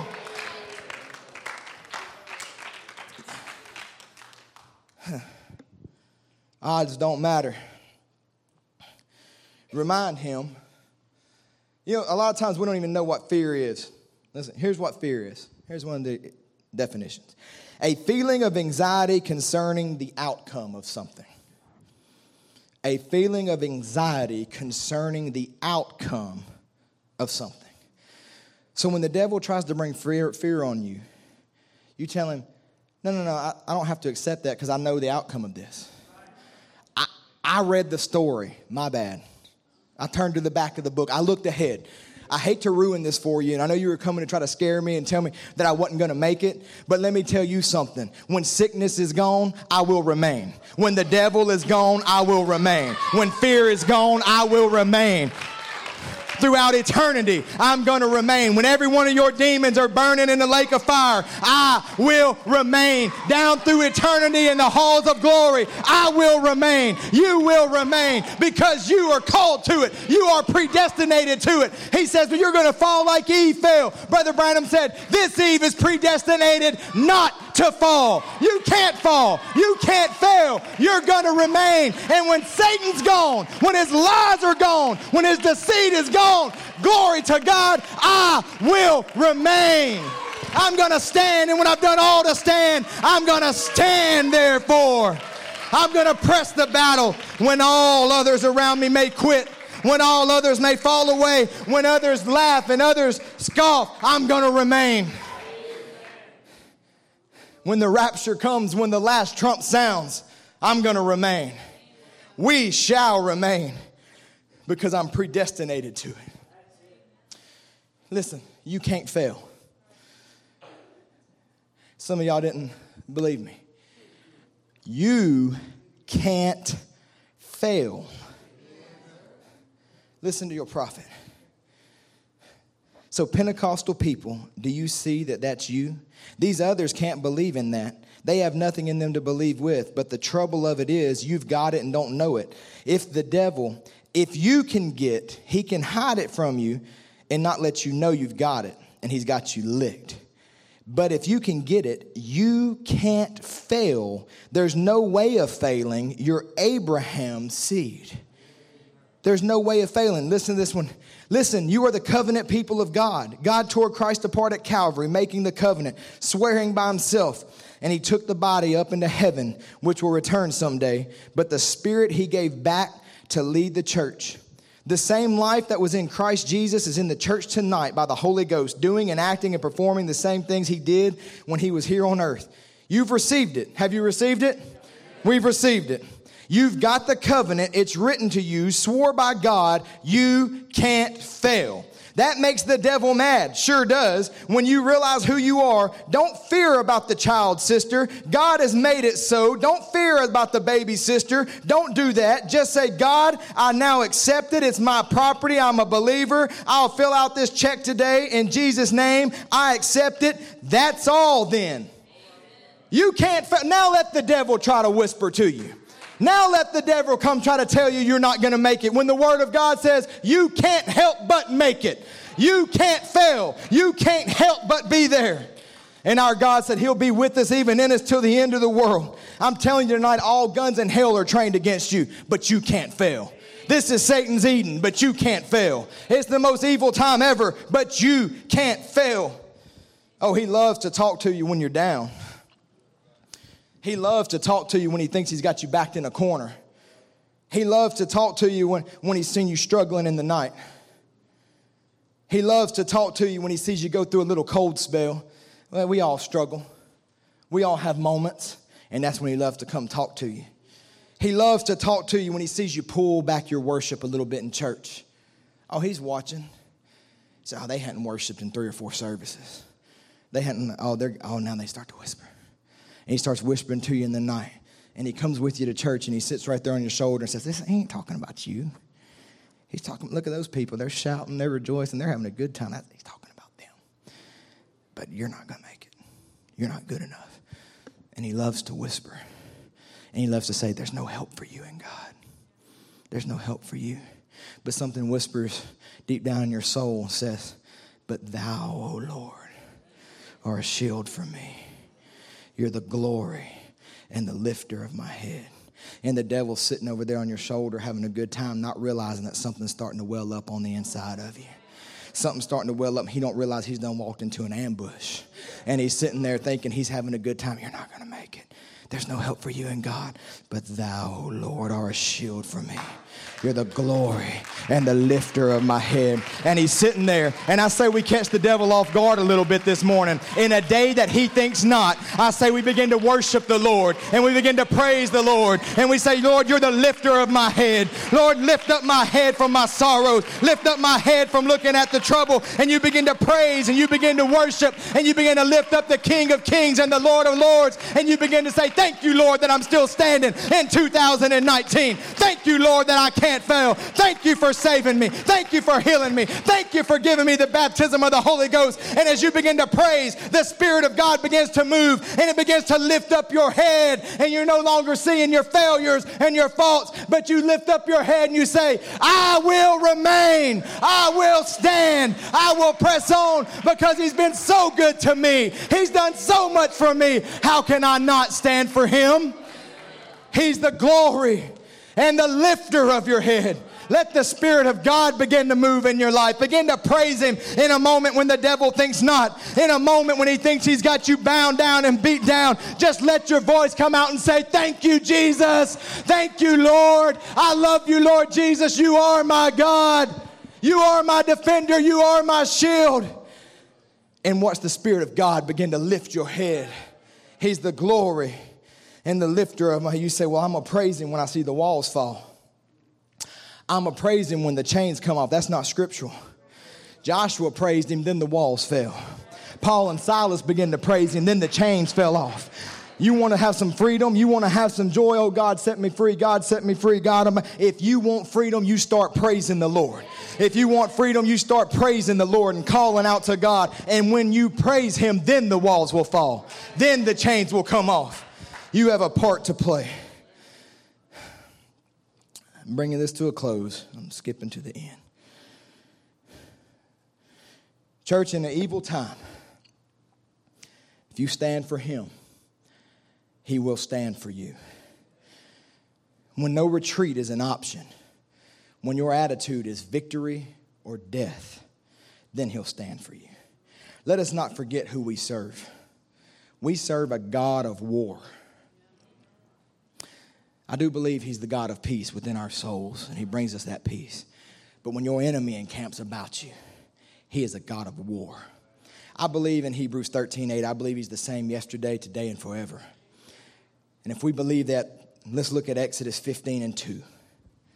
I can see the children of Israel standing at the Red Sea, knowing that not all of them had came out, some of them were still in Egypt. I can hear the whisper Satan was whispering in their heart. I told you you should have stayed. They got all them garlic pots and they're eating real good, and you about to die in this little ocean. You stupid. Why are you following this guy anyway? I mean, he's got, he's got a stick. He's got a stick. I mean, look at you. Good decision. Good call. You decide to leave all that, and here you are. And now you're going to die. Dummy. I know you laugh, but sometimes the devil tells you some funny stuff. I ain't, he said some stuff to me before that I just like, really? You for real right now? that was dumb. and then sometimes he tells you things that makes you think. And he's sitting there whispering to him, You're gonna die. Look at the odds. Look at Pharaoh's army. There's nowhere for you to go. Sometimes we feel that way. But in the time of trouble, He will hide you in His pavilion. At the very last moment, He's going to snatch us out of here. And He's going to take us in a rapture. The odds don't matter. We serve a God of war. Exodus 15 2. They're backed up against the Red Sea. There's nowhere to go. And according to the enemy, they're about to die. The Lord is my strength and song, and he has become my salvation. He is my God, and I will prepare him a habitation. My father's God, and I will exalt him. The Lord is a man of war. The Lord is his name. No matter the situation you're in this morning, hold on to this. Pharaoh's chariots and his host has he cast into the sea His chosen captains are also drowned in the Red Sea. The depths have covered them. They sank into the bottom as a stone. Thy right hand, O Lord, has become glorious in power. Thy right hand, O Lord, have dashed in pieces the enemy. And in the greatness of thine excellency, thou hast overthrown them that rose up against thee. Thou sendest forth thy wrath, which consumed them as stubble. And with the blast of thy nostrils, the waters were gathered together, and the flood stood upright as a heap, and the depths were congealed in the heart of the sea. The enemy said, I will pursue, I will overtake, I will divide the spoil. My lust shall be satisfied upon them. I will draw my sword, my hand shall destroy them. Let's look once again. His plans don't matter.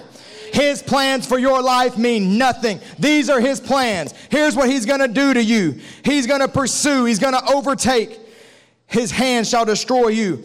But thou didst blow with thy wind, the sea covered them. They sank as lead in the mighty waters. Who is like unto thee, O Lord, among the gods? Who is like thee, glorious in holiness, fearful in praises, doing wonders? Thou stretchest out thy right hand, the earth swallowed them. Thou in thy mercies had led forth the people which thou hast redeemed. Thou hast guided them in thy strength unto the holy habitation. The people shall fear and be afraid. Sorrow shall take hold of the inhabitants of Then the dukes of Edom shall be amazed, and the mighty men of Moab trembling shall take hold upon them. All the inhabitants of Canaan shall melt away. Fear and dread shall fall upon them. and the greatness of thine arms shall they shall be as still as a stone. Till thy people pass over. O Lord, till the people pass over, which thou hast purchased, until we go in a rapture. He's going to hold it back until we leave here, the people that he has purchased. Thou shalt bring them in and plant them in the mountain of thine inheritance, in the place, O Lord, which thou hast made for thee to dwell in, in the sanctuary, O Lord, which thy hands have established. The Lord shall reign forever and ever. That's my God. That's who I serve. The enemy said, I will destroy them, and they sank to the bottom of the ocean like lead. And he says, And I will keep them at bay until I take you over and establish you in the mountain of your inheritance. Church, we shall remain. We shall not be moved. Like a tree planted by the water, we're going to stand there. We're going to be strong. And no matter what comes, we shall remain. I'm done with my notes. I want to close with this little story. Musicians, you can come. I had to skip a lot because, well, I'm slow. Sorry. They pick on me and call me long winded, and I guess, well, I was. I was thinking about the Star Spangled Banner as I was studying and, and I was thinking about Fort McHenry and Francis Scott Key. And you know, Francis Scott Key had went out to a British ship to try to um, negotiate the release of his friend who had been taken prisoner. And actually, his tactics worked, and the British agreed to release him. But because they had knowledge of the impending attack, they wouldn't release him until the battle was over. They said, You're going to have to stay here and they actually let them return to their own ship, but under watchful eye of the British ship. And Francis Scott Key there penned words that became very famous to us. We know it as the Star Spangled Banner, but he would write later on, he said, It seemed as though Mother Earth had opened and was vomiting shot and shell in a sheet of fire and brimstone.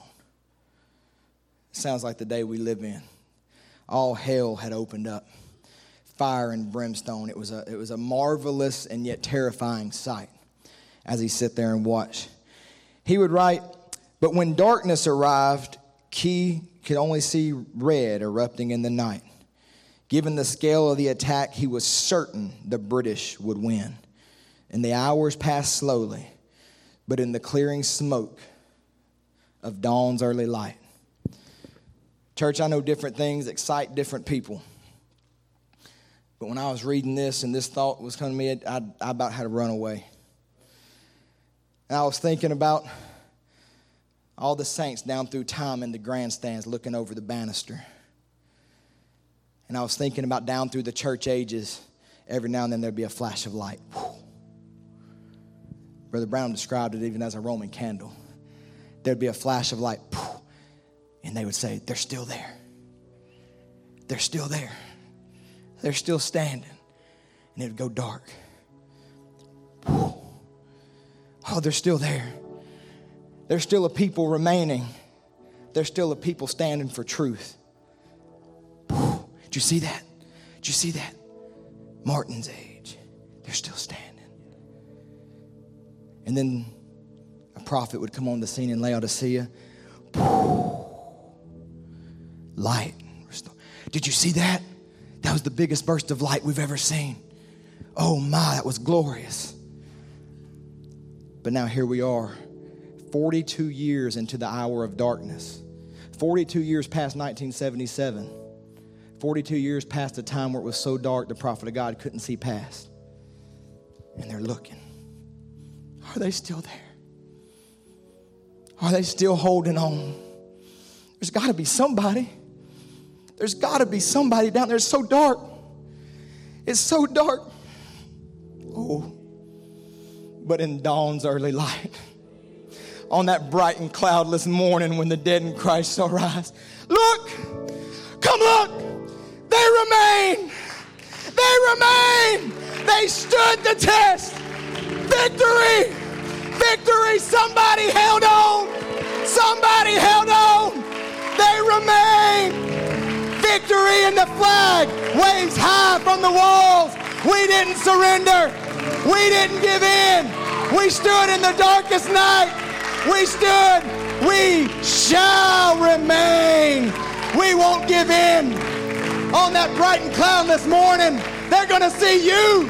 They're going to see you. They stood. They remain. Oh God, let me remain this morning. Let me stay true against all odds. Let me stay true when others scoff and turn away. I want to remain. Blessed be the name of the Lord. I will remain. Oh, blessed be the name of the Lord. Thank you, Lord Jesus. How we love you, Lord Jesus. How we thank you, Lord, for the Spirit of God that's given us the strength to hold on, to remain in this last day. Lord, we will not back up. Lord, today the line in the sand driven, drawn by the Holy Spirit, we see it clearly and we choose to step over and say, We shall remain. How we love you, Lord Jesus. How we thank you, Lord God, for all that you've done for us. We commit it all into your hands and we thank you, Lord God, that by your power, by your might, we shall remain.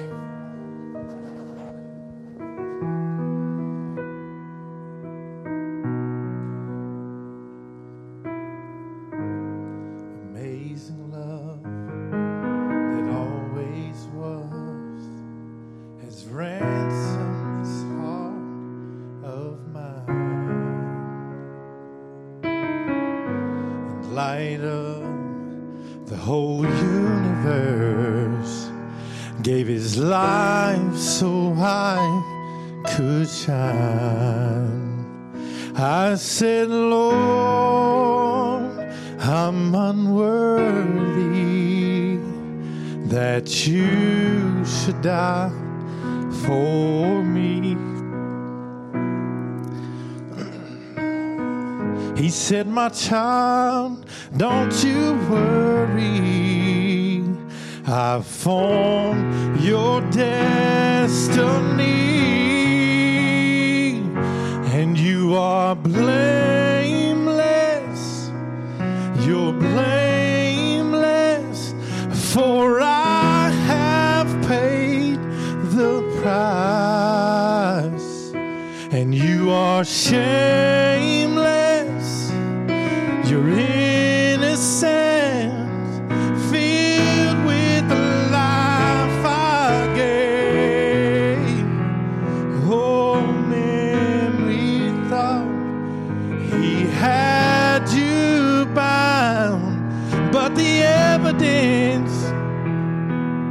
never found, and you are beautiful. And you are blameless.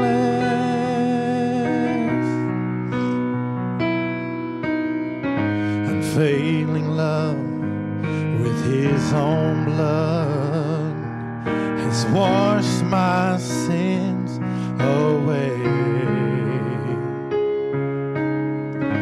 The perfect lamb was crucified that I might stand justified. And I said, Lord, I'm unworthy. You know my history. And he said, My love, can't you see that you are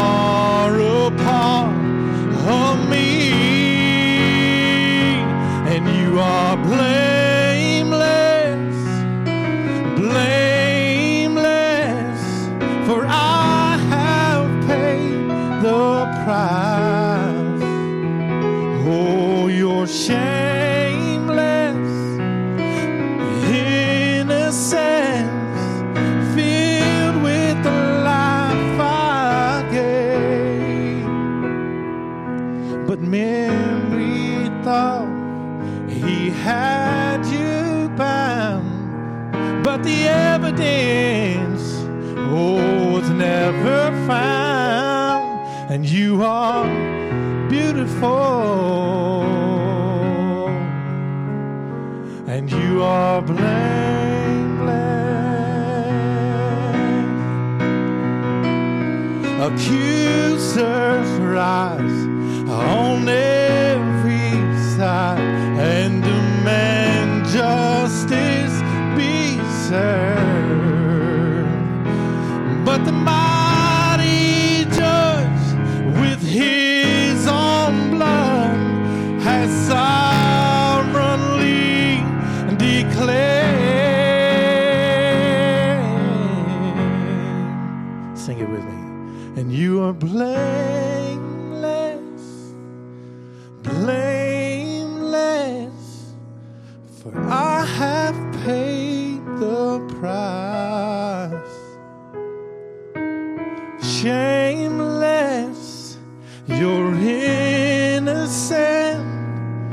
filled with the life I gave. But your memory thought that he had you bound. But the evidence, oh, it can never be found. And you are beautiful and you are blameless.